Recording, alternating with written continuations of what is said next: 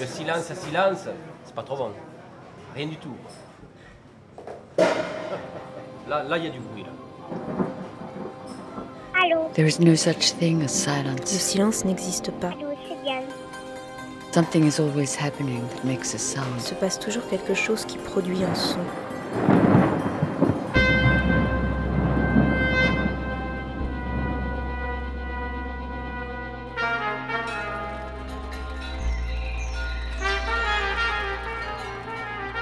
Récréation sonore.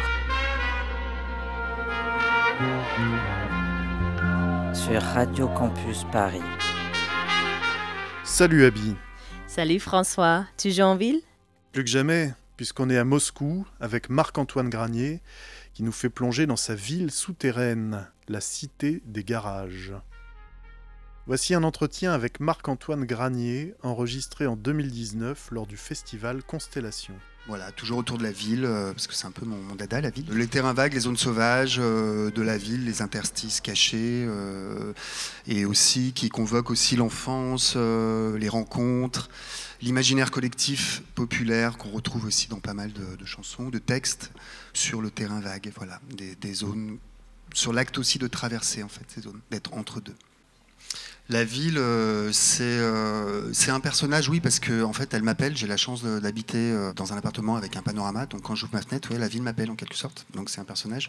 Mais c'est surtout un terrain de jeu, en fait. Oui, donc dans le spectacle vivant qui s'est déroulé, où j'envoyais du son très fort dans l'espace, mais aussi pour aller rencontrer des gens dans des quartiers, dans des territoires, pour comprendre qui ils étaient, comment ils marchaient, comment voilà, et puis en faire des spectacles. Mais pour ce documentaire sur le, désir, la naissance du désir dans un espace urbain, euh, là par contre, ça a été un travail assez euh, solitaire euh, qui s'est passé, qui, a été des errances en fait. Voilà, je suis parti dans la ville errer.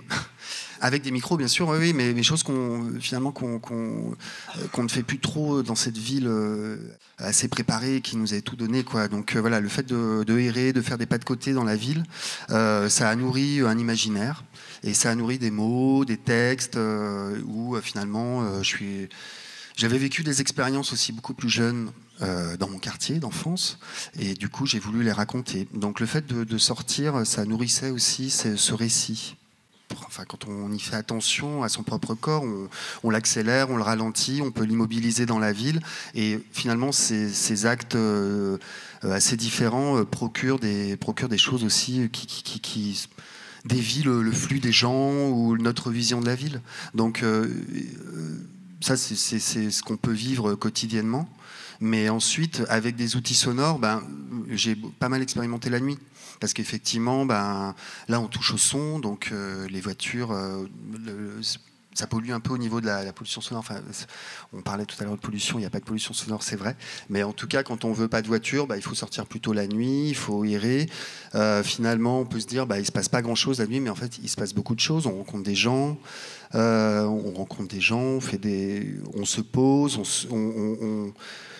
moi, en tout cas, j'ai écrit écrit des textes euh, pour revenir à ce documentaire sur le désir. Et quand, quand je les ai un peu écrits, je suis ressorti dehors et je me suis aussi, j'ai- malmené un peu mon corps dans le sens où j'avais envie de lire euh, ces textes-là sous des bagnoles, sous des Porsche, euh, en bravant des petits interdits qui étaient liés à ce que je vivais. Quoi, voilà.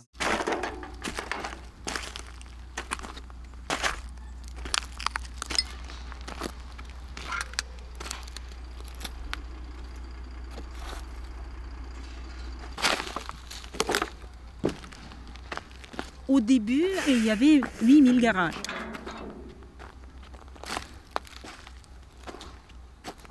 Malheureusement, je ne peux pas compter en, en hectares, mais c'est une superficie très importante. J'ai compté, là, il y a environ 5 entrées. Euh, là, à côté, il y a deux stations de métro. Ici, il y avait trois cafés, il y avait un sauna, il y avait un atelier de réparation de vêtements de service.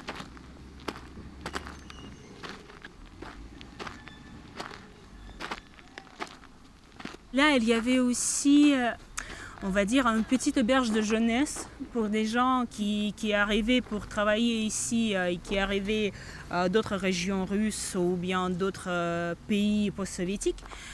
Et donc voilà, pour trouver un appartement un peu cher, mais Moscou c'est comme Paris et c'est très très difficile. Donc il y avait quelques personnes qui habitaient ici, qui n'avaient pas d'autre choix.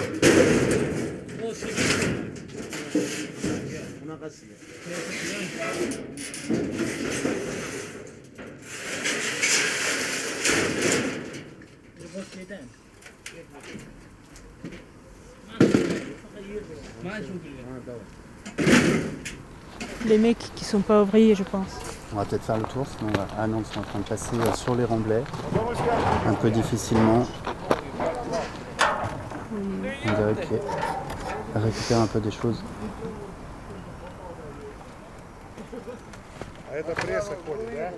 Нет, мы кино приехали снимать художественное, а нас не предупредили, что здесь все разрушается. Художественный фильм? Да. О чем? Были, да, остались мы без гаражей и без машин. Видите, как варварски у нас поступают. Вот наши земляки, видите, собирают металлолом Издают. и сдают.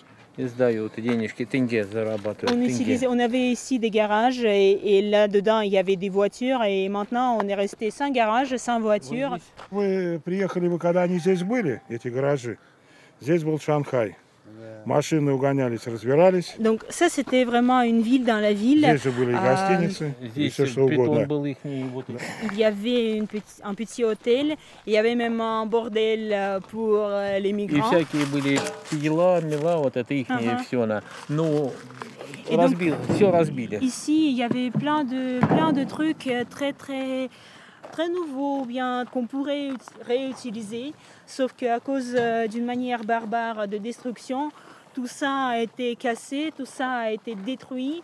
C'est vraiment triste que ça se passe de cette manière.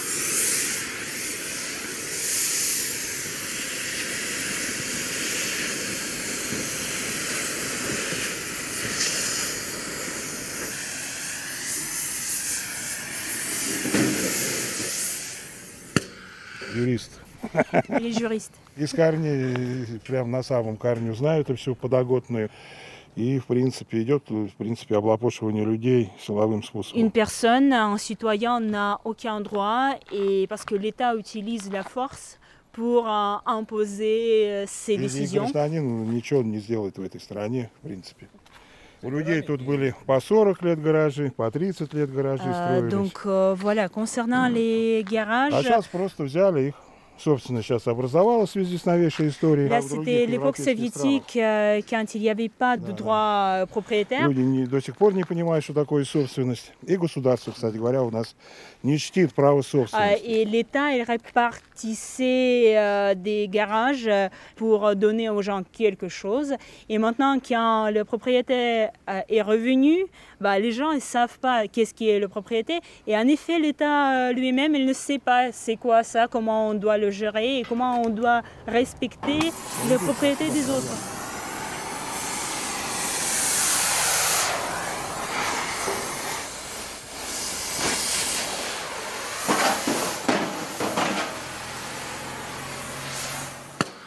Tout est détruit.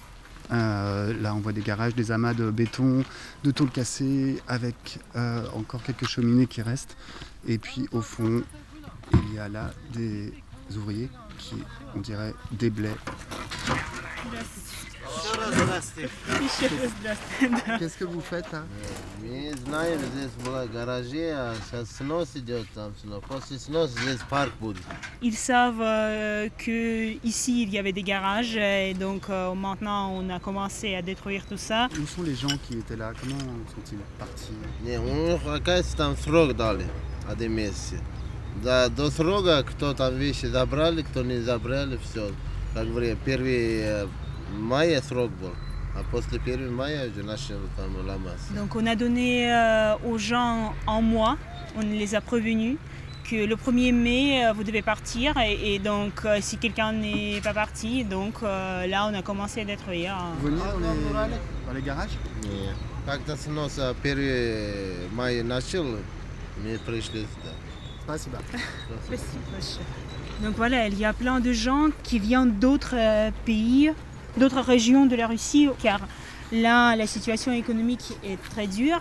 Et donc on, est vraiment, a vraiment de la chance que eux sont d'accord de parler avec nous, parce qu'il y a de plus en plus le paranoïa social qui s'aggrave. Ça peut être mal vu par leur chef d'équipe, ça peut être mal vu par, euh, par tout le monde.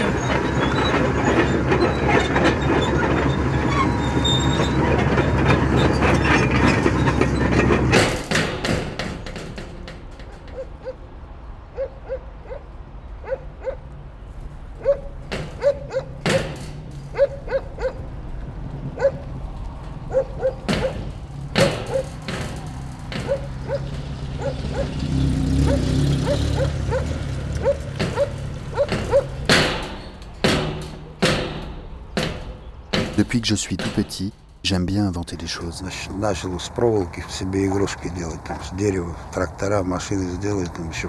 Je me fabriquais des tracteurs avec des fils métalliques, du bois, du métal. On n'avait pas besoin d'acheter des jouets. On se les fabriquait avec rien. Le seul truc que je ne faisais pas, c'était des chars. Je n'aimais pas l'armement les tueries de la guerre.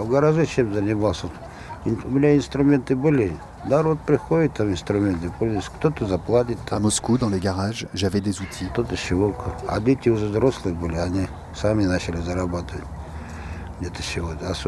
Les gens venaient me voir pour réparer leur voiture. Parfois contre de l'argent, mais aussi pour simplement des échanges de services. Les salaires n'étaient pas fixes Tout ce qu'il y avait dans mon garage, гораздо лучше, как говорится. И проще просто руки надо приложить. И все, как говорится. tout ce que j'ai inventé, je pourrais le refaire, car je l'ai dans ma tête. Они вот приезжие, основная масса в Шанхае. Qu'est-ce que je peux te dire sur Кто Shanghai там жил, узнаем вместе. А местные приходят просто по увлечению, ты понимаешь. Или C'étaient les migrants qui habitaient la cité pour la plupart. дополнительная зарплата была. Les moscovites venaient pour se divertir. Mais il y en a qui travaillaient là-bas aussi. Pour eux, c'était du salaire en plus.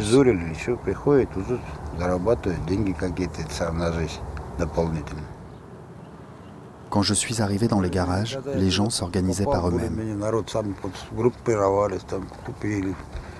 Et c'était vraiment une ville dans la ville.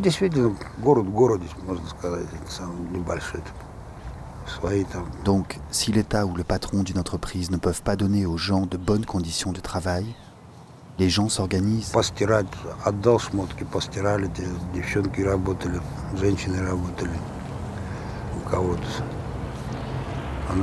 Moi, je ne veux pas travailler pour les banquiers. Ils ont déjà beaucoup d'argent.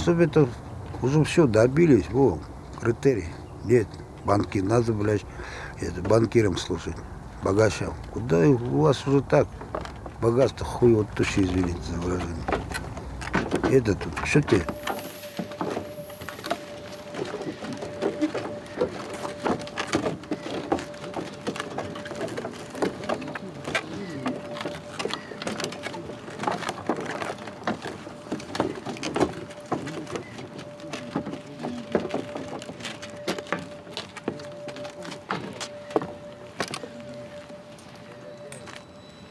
Je viens pour découvrir une autre forme d'urbanité. Retrouver un geste artisanal.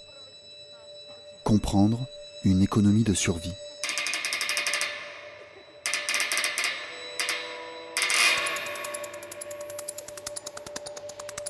À Moscou, la très grande cité de garage surnommée Shanghai n'est plus. Les garagniks sont russes, arméniens, géorgiens, tatars, ouzbeks, ingénieurs ou ouvriers.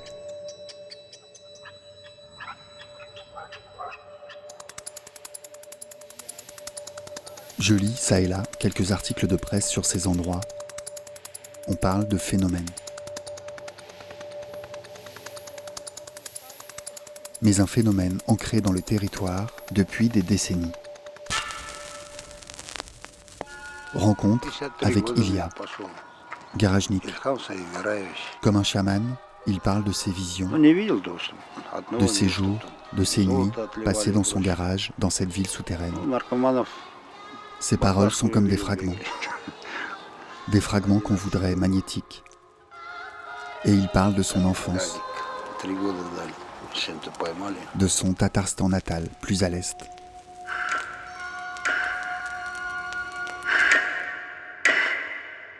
Au mois de mai 2018. Deux mois plus tard se dérouleront les Jeux Olympiques. Et toutes mes idées fantasmées sur ces lieux, et celles qui accompagnent la Russie en général, le soviétisme, la guerre, Poutine, retombent englouties sous le bruit de la pelleteuse.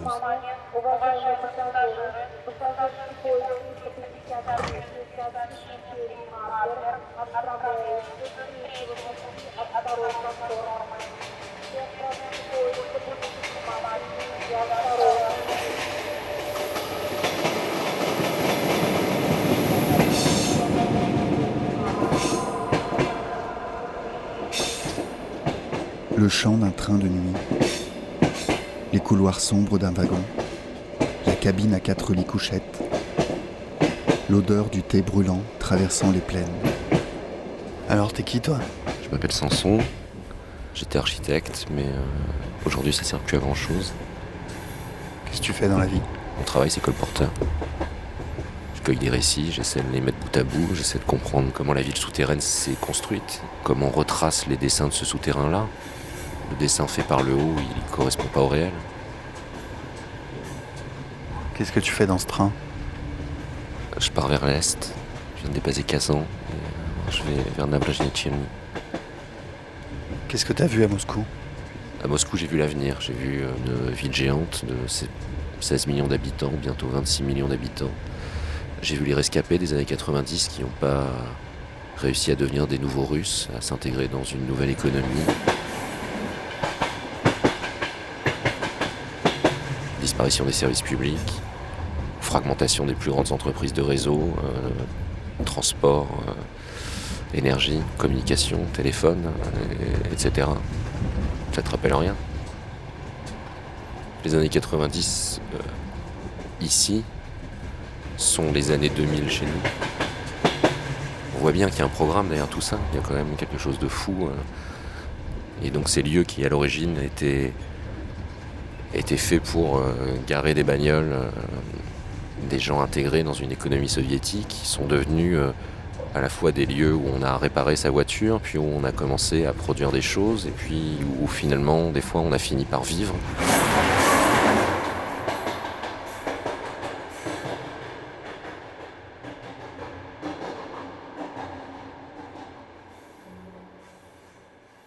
Je m'appelle Ludmila, j'ai 28, presque 29 ans. Je suis architecte. Moi, je suis née en 1989 dans la République soviétique ukrainienne, l'année où le mur de Berlin est tombé.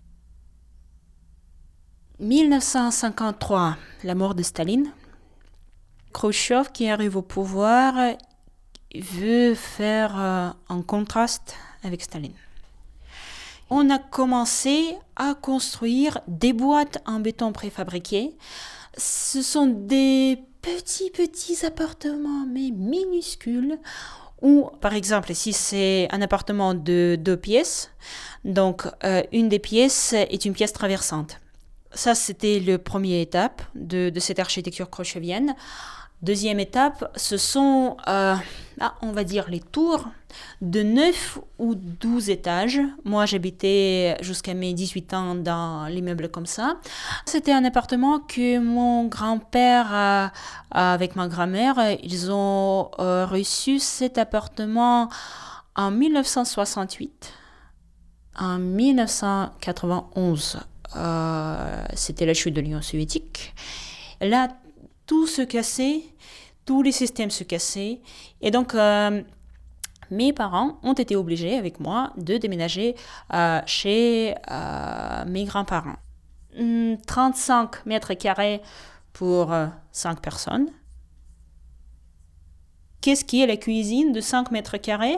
À gauche, il y a une machine à laver, deux tables de cuisine, le four, il y a un, des frigos, parce que l'autre frigo, il y avait aussi dans la chambre de mes grands-parents. On avait deux frigos euh, pour ne pas confondre les produits alimentaires.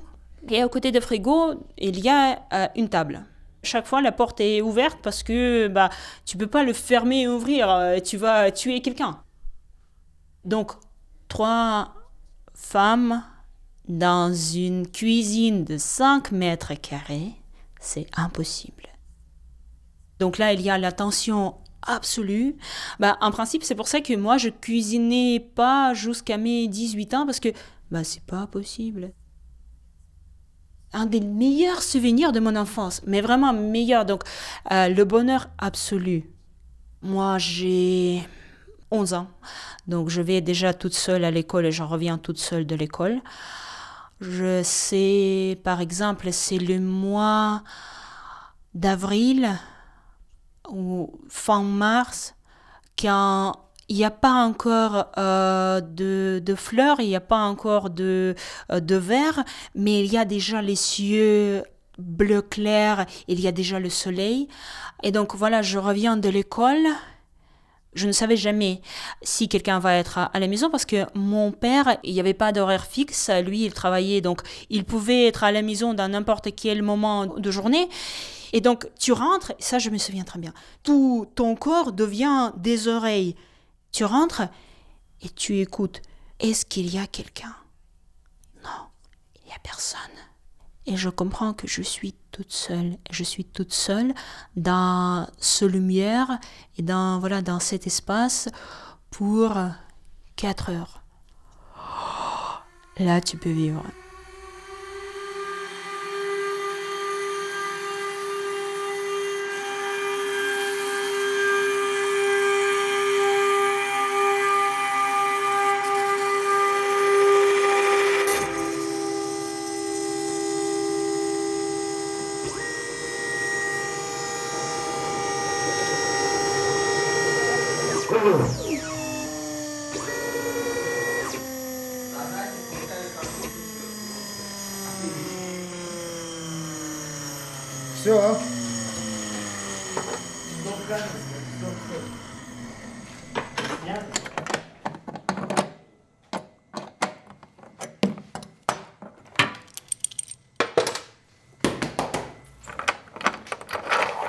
спросить, зачем?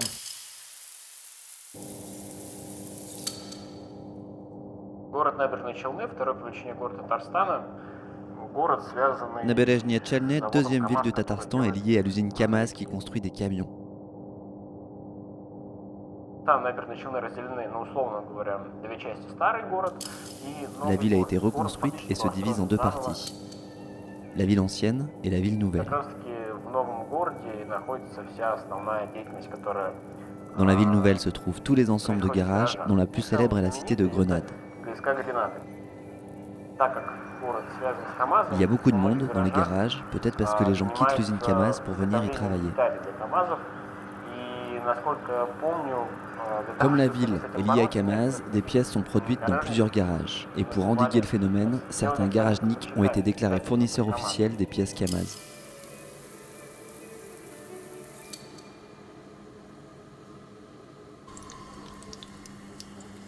Замешивается тесто пресное. Donc voilà, on fait de la pâte euh, sans sel et sans sucre. Берется картошка, чистится картошка. On prépare euh, des pommes de terre, on le coupe en, Все en шинкуется cubes. кубиком, добавляется мясо, лук. Euh, on ajoute euh, de la viande et des oignons.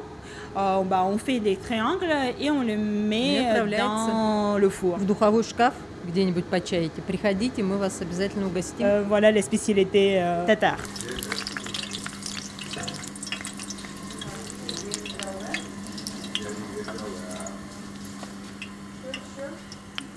Меня зовут Женя. Мне 42 года. Je m'appelle euh, Genia, j'ai euh, 42 ans. Гаражное общество, которое, не знаю, у нас тут есть все.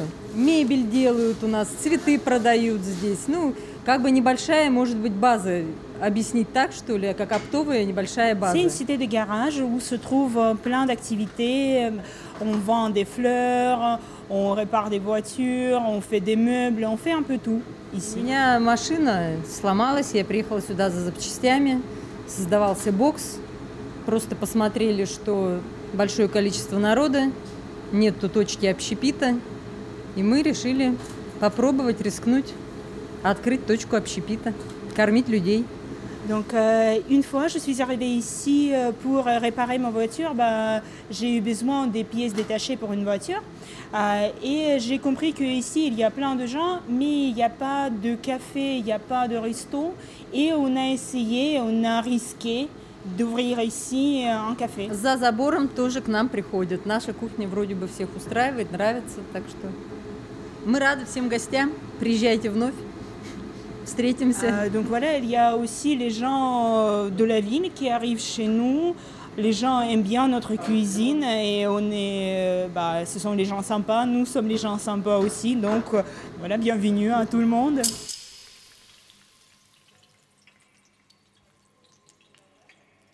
Pendant mes premières années d'études à l'école, euh, c'était mon grand-père qui euh, euh, m'amenait là-bas. Euh, de la maison jusqu'à la porte de l'école, il faut faire la route de 45 minutes. Donc, il y a le bus, il y a tout ça. Et donc, effectivement, que l'enfant de 7-8 ans, bah, surtout dans les années 90 euh, où tu ne sais pas qu'est-ce qui va se passer, donc, bah, peut pas le faire tout seul. Et donc, de temps en temps, avec euh, mon grand-père, donc quand il me reprenait de l'école, euh, on n'allait pas tout de suite à la maison, euh, mais on allait. Donc là, il y avait, et bah, il y a encore, le marché. Tu rentres dedans, et là, il y a plein de petites tables sur lesquelles il y a des, des produits d'alimentation différentes. Tu te promènes, et donc c'est l'odeur de la viande crue, et c'est l'odeur de l'ail euh, fermenté qui se croisent, et c'est l'odeur très très puissant. Pendant mon enfance, euh, j'aimais bien cette odeur, oui.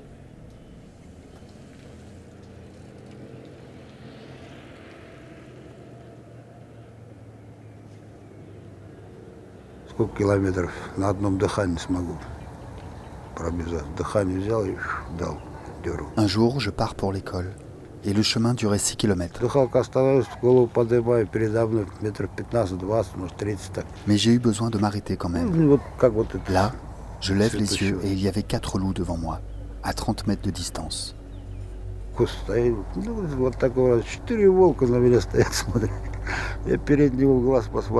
J'ai regardé dans les yeux celui qui était le plus près.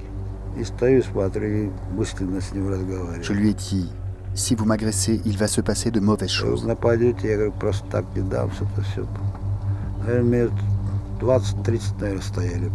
On est resté comme ça 30 minutes à se regarder. Ils sont finalement partis.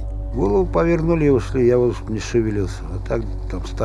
père m'avait dit, si tu rencontres un jour des loups devant toi, essaie de monter sur un arbre et laisse une goutte de sang sur un des loups.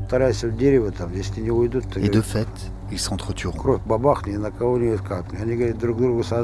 Mais là, il n'y avait pas d'armes.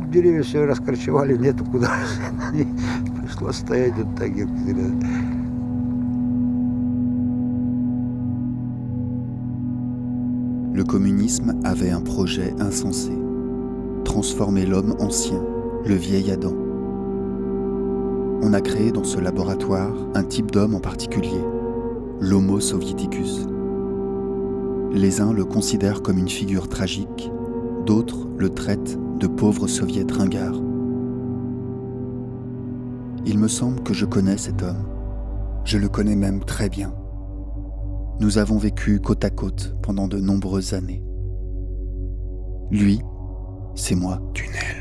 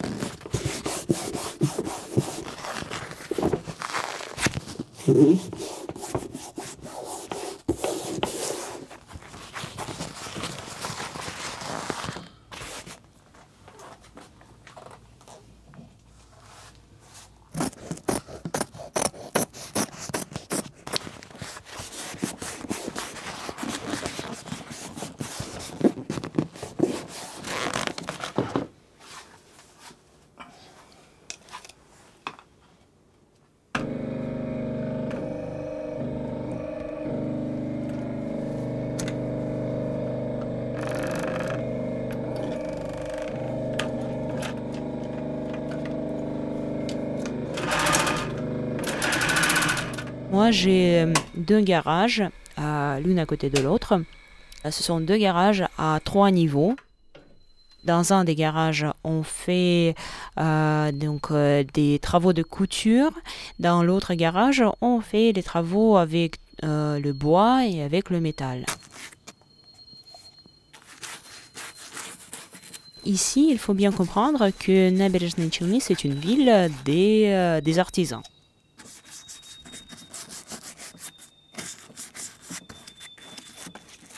Et bah, tout ce qu'on fait ici maintenant, en principe, dans l'Union soviétique, tu pouvais être по emprisonné. себе. Если э, какую-то объединяющую брать, просто мы здесь все, э, у кого кто-то собственник, кто-то арендатор.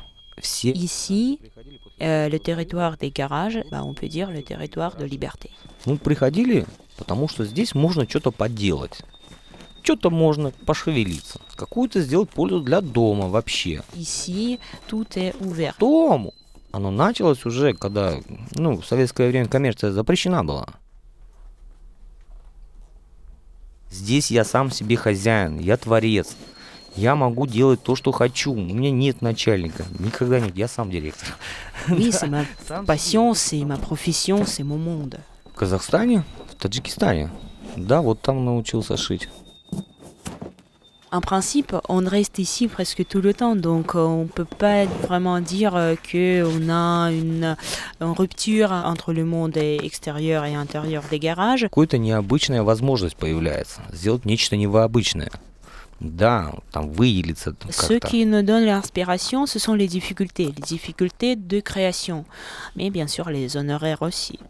Ну, что-то сделать, то, что трудно сделать. Вот это вдохновляет. Aujourd'hui, Трудности euh, bah, tout le monde euh, fait son petit Не какие-то business. банальные трудности, а трудности создания, трудности творчества, трудности процесса. Вот это вдохновляет, да.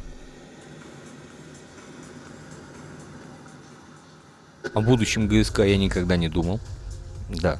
Но первое, что мне приходит на ум, ну, все останется так же. Personnellement, donc on me dit que ici c'est interdit de Ну, travailler если что-то переделывать, то собрать любли- людей, согнать. et on me propose euh, un lieu qui est chez nous qui s'appelle Technopark. Вот это технопарк, там такие вещи. Вот я в технопарк, нет, не пойду. Вот запретят здесь работать. Я куплю себе помещение, но в технопарк я никогда не Technopark est censé d'être un- une sorte euh, d'incubateur de commerce. Эти вот места специально создают как инкубатор предпринимателей. Là, il y a effectivement une personne, un gérant, un directeur, un patron tu es réglementé toujours. Donc ta vie est réglementée. Joint enterprise for production of Euro 3 and Euro 4 standard Cummins diesel engines in Naberezhny Chelny. Idea Innovative Technopark. Research Intensive Production. Six Techno Parks. Six Business Incubators. Four Industrial Parks. Smart City Naberezhny Chelny City and the Alabuga Special Economic Zone.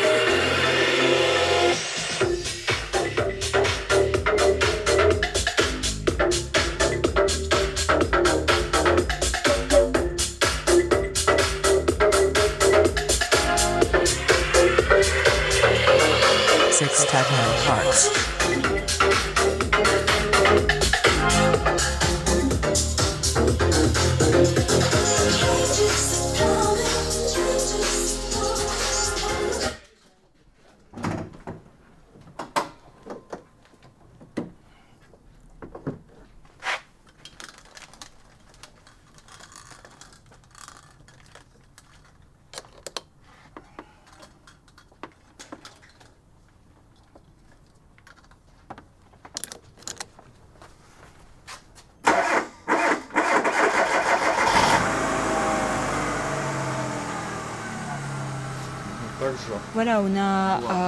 Ajouté le système sonore de la voiture. заводские динамики, установлены э, рупорные высокочастотники, Euh, on a ajouté le subwoofer. установлены дополнительные усилители, которые питают это все. Et on a ajouté euh, donc quelques enceintes. который питает 4 динамика, задние, передние. Дополнительно установлен еще один усилитель, от которого питается у нас сабвуфер. Сейчас покажем. On est les propriétaires euh, de nos garages. Et bah oui, bien sûr, on pourrait louer euh, un autre espace, mais là, on est sûr pour l'avenir.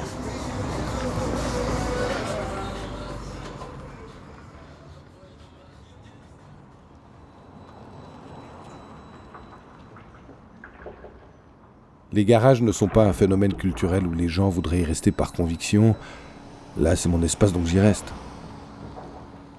Le phénomène des garages peut croiser les mouvements do-it-yourself, anarchistes ou post-punk, mais c'est par hasard. 80% des gens en Russie peuvent vivre sans argent, donc dans un certain sens, ils sont anarchistes. Mais contrairement à la pensée anarchiste européenne, où les gens communiquent et se croisent sur des questions idéologiques, ici, les gens sont dans des modes de survie, dans des savoir-faire concrets, et ça définit tout. Ils se rencontrent, ils se croisent dans ce système parce que tous ensemble c'est plus facile de survivre. Mais il y a des notions qu'il faut bien respecter, car sinon tu peux être poussé dehors et mourir de faim, seul.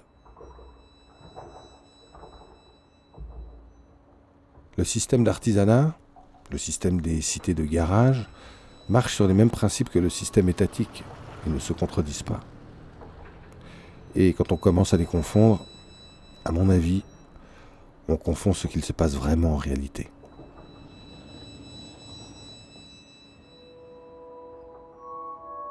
Qu'est-ce qui était des années 90 euh, C'est quand ton père qui travaille euh, sur le marché et qui, va, qui passe deux semaines euh, à la Turquie où où il rachète euh, des vêtements pour après les vendre sur le marché de Moscou, donc deux semaines en Turquie, deux semaines en Russie, donc qui te dit que tu ne dois pas dire à tes amis ou aux adultes euh, où il travaille parce que lui, il a honte.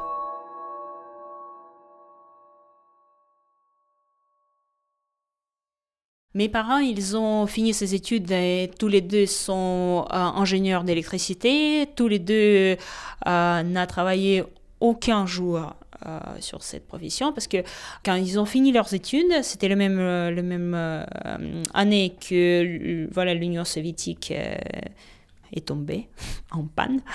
Euh, donc euh, j'ai eu déjà deux ans. Pour moi, c'est bah, pour moi, c'est ça ce qui me permet de l'admirer encore plus, parce que lui, il a pu trouver une solution. Pour te faire comprendre qu'est-ce qui est pour chaque famille la violence des années 90, j'ai eu 5 ans. Euh, on était tous les deux avec ma mère euh, dans l'appartement. En Russie, il y a un type de policier, euh, donc le, je ne sais pas comment on le traduit correctement, donc c'est le policier de quartier. Donc on était tous les deux. Là, il y avait un policier qui s'est présenté comme un nouveau voilà, policier de, de quartier. Donc ma mère lui a ouvert. Je le souviens très très bien. Hmm, J'ai eu 5 ans. Donc euh, il voulait trouver de l'argent. Donc euh, il, il disait à ma mère que s'il donne pas de l'argent, il va le tuer. Il battait ma mère. J'étais dans la même chambre. Euh, donc euh, il l'a asphyxiée. C'est la première fois quand tu vois la violence si proche. Euh, et la seule chose que tu veux, c'est d'aider à ce monsieur pour qu'il parte. Donc, tu veux de l'argent? Là, je sais que là, il y a des petits monnaies. Euh, Moi, je comprends pas encore euh, qu'est-ce qu'est un grand, bah, une grande somme, une, mo- bah, une petite somme. Donc, à la fin, il est parti. Et c'était là que j'ai eu peur parce que la mère ne revient pas aux consciences. Euh, Donc euh, après, euh, il arrive d'autres policiers. Hum, J'ai appris à 18 ou à 20 ans qu'il y avait le policier qui voulait euh, vérifier, qui voulait nous montrer euh, les photos d'autres policiers de quartier, mais euh, les chefs n'ont pas donné l'information. Chaque année, j'allais chez ma grand-mère en Ukraine pour y passer euh, deux mois. Et donc, tout ça, toute cette histoire s'est passée, ah, je sais pas, peut-être une semaine, même quelques jours avant ce voyage. Et ma mère devait y partir. Mais comme elle avait un cocard, donc euh, énorme, parce qu'il l'a battu avec un truc métallique. Et donc c'était mon père qui, qui allait avec moi juste pour euh, me mettre euh, au bras de ma grand-mère et après euh, voilà partir au travail. Donc on m'a dit de ne rien dire à ma grand-mère. J'ai eu 11-10 ans, quelque chose comme ça. On était avec euh, ma copine dans les rues, au centre-ville, et on s'est perdu, mais pas euh, dans les questions. Donc, on ne sait pas on se retrouve. Non, mais c'était juste. Et il m'a dit, ben voilà, là, il y a un policier, on peut lui demander. Ah, J'étais comme. Là, c'était un choc. Demander quelque chose à un policier, mais c'est pas possible. C'est dangereux. Le sentiment de danger absolu, mais absolu. Et je ne me rappelle pas, peut-être elle s'est approchée de lui, mais moi j'étais, sans, sans mouvement. Non, non, non, non, non, non, non, non. Et donc, euh, bah, après, quand tu as déjà 20 ans, plus, tu es à l'université déjà et tu apprends d'autres histoires, tu apprends que ton histoire, en effet, n'est pas le pire.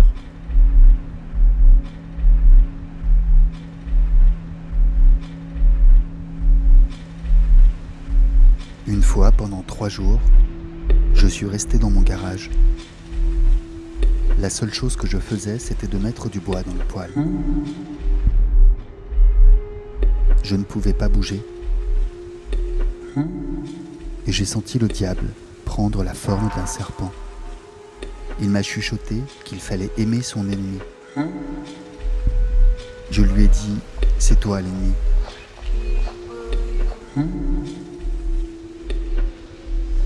Il a continué à me demander pardon. J'ai prié et je l'ai serré contre moi.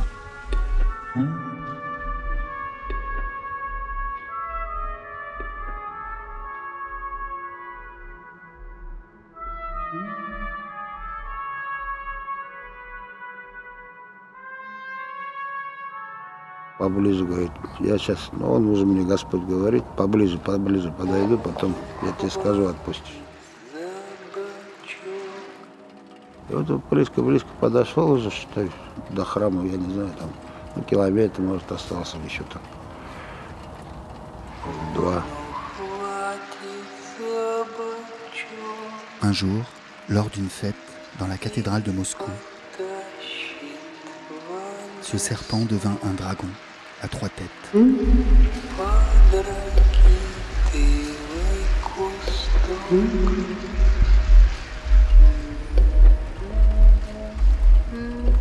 Mm-hmm.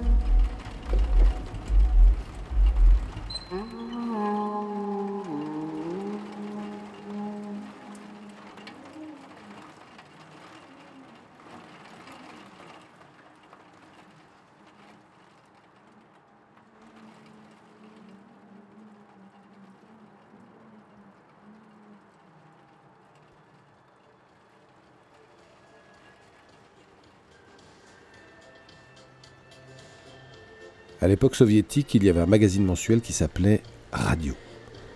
Dans chaque numéro, on publiait des schémas d'ordinateur. On était en 1986 et il y avait des gens enthousiastes qui fabriquaient leurs propres ordinateurs. C'était un phénomène de masse et sur les balcons soviétiques, on pouvait voir des ordinateurs artisanaux qui en plus marchaient.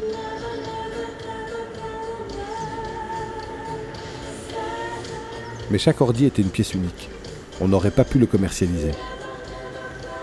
Dans les garages et sur les balcons, grâce à ce magazine tiré à plus de 350 000 exemplaires, on construisait des ordis avec du matériel de récup.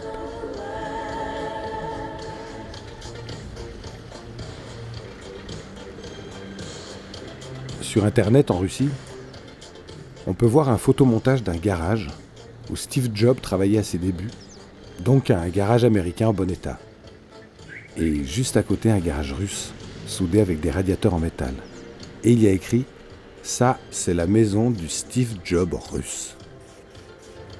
Dans ces deux images, il y a l'idée d'un lieu de création, bien entendu.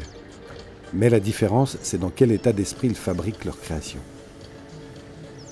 Steve Jobs et toute son industrie travaillent pour un marché, une économie reconnue. Ici, les gens qui travaillent dans des garages fabriquent des choses artisanales avec leur singularité et aussi parce qu'il n'y a pas de marché. On pourrait penser que ces pratiques sont archaïques, mais en fait pas du tout. Ce sont des pratiques de vie économique héritées depuis des siècles. Mhm. Garage? Mhm. Garage.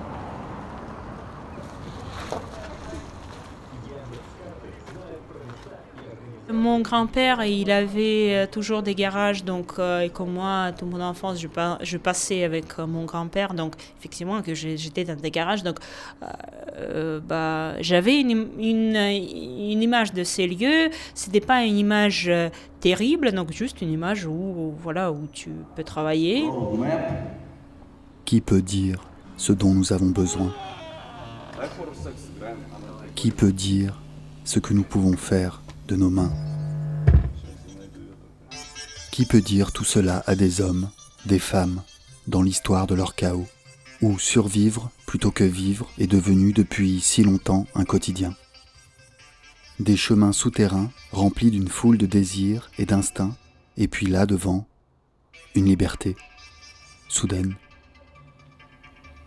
Il ne faut pas se perdre, car cette dite liberté se consomme et se cache au coin de la rue, dévorant les envies dans l'ombre.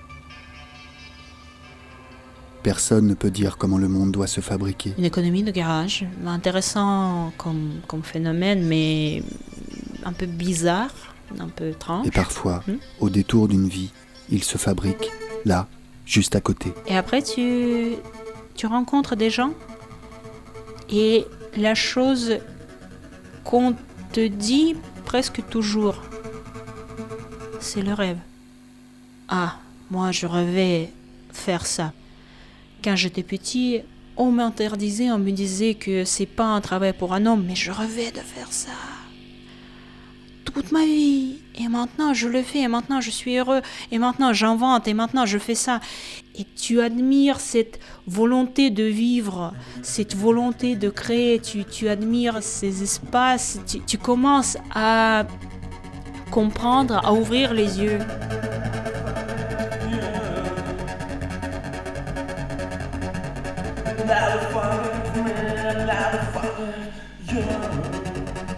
Ben, je préférerais d'être garagnik que architecte dans ce monde.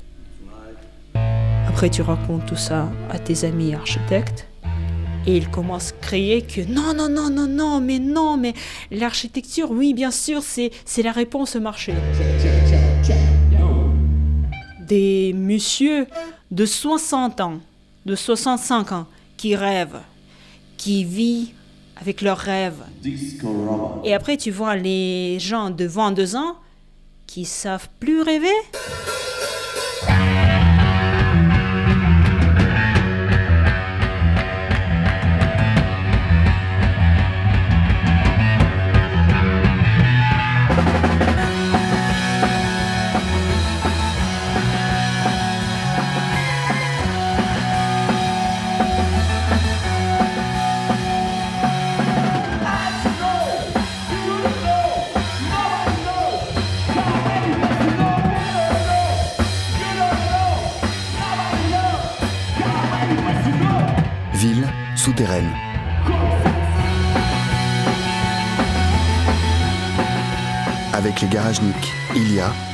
Vladimir, Sergei, Genia et les Black Drivers.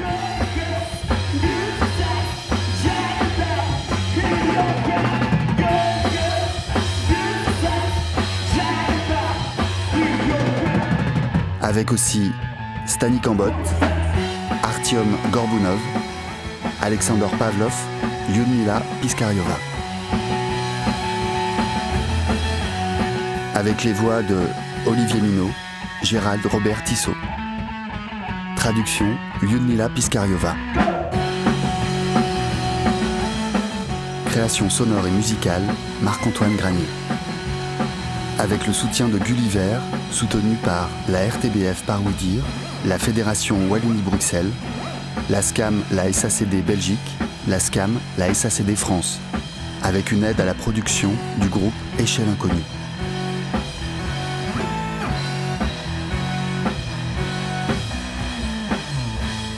Ville souterraine. Mixage Pierre de Valais. Une création radiophonique réalisée par Marc-Antoine Granier.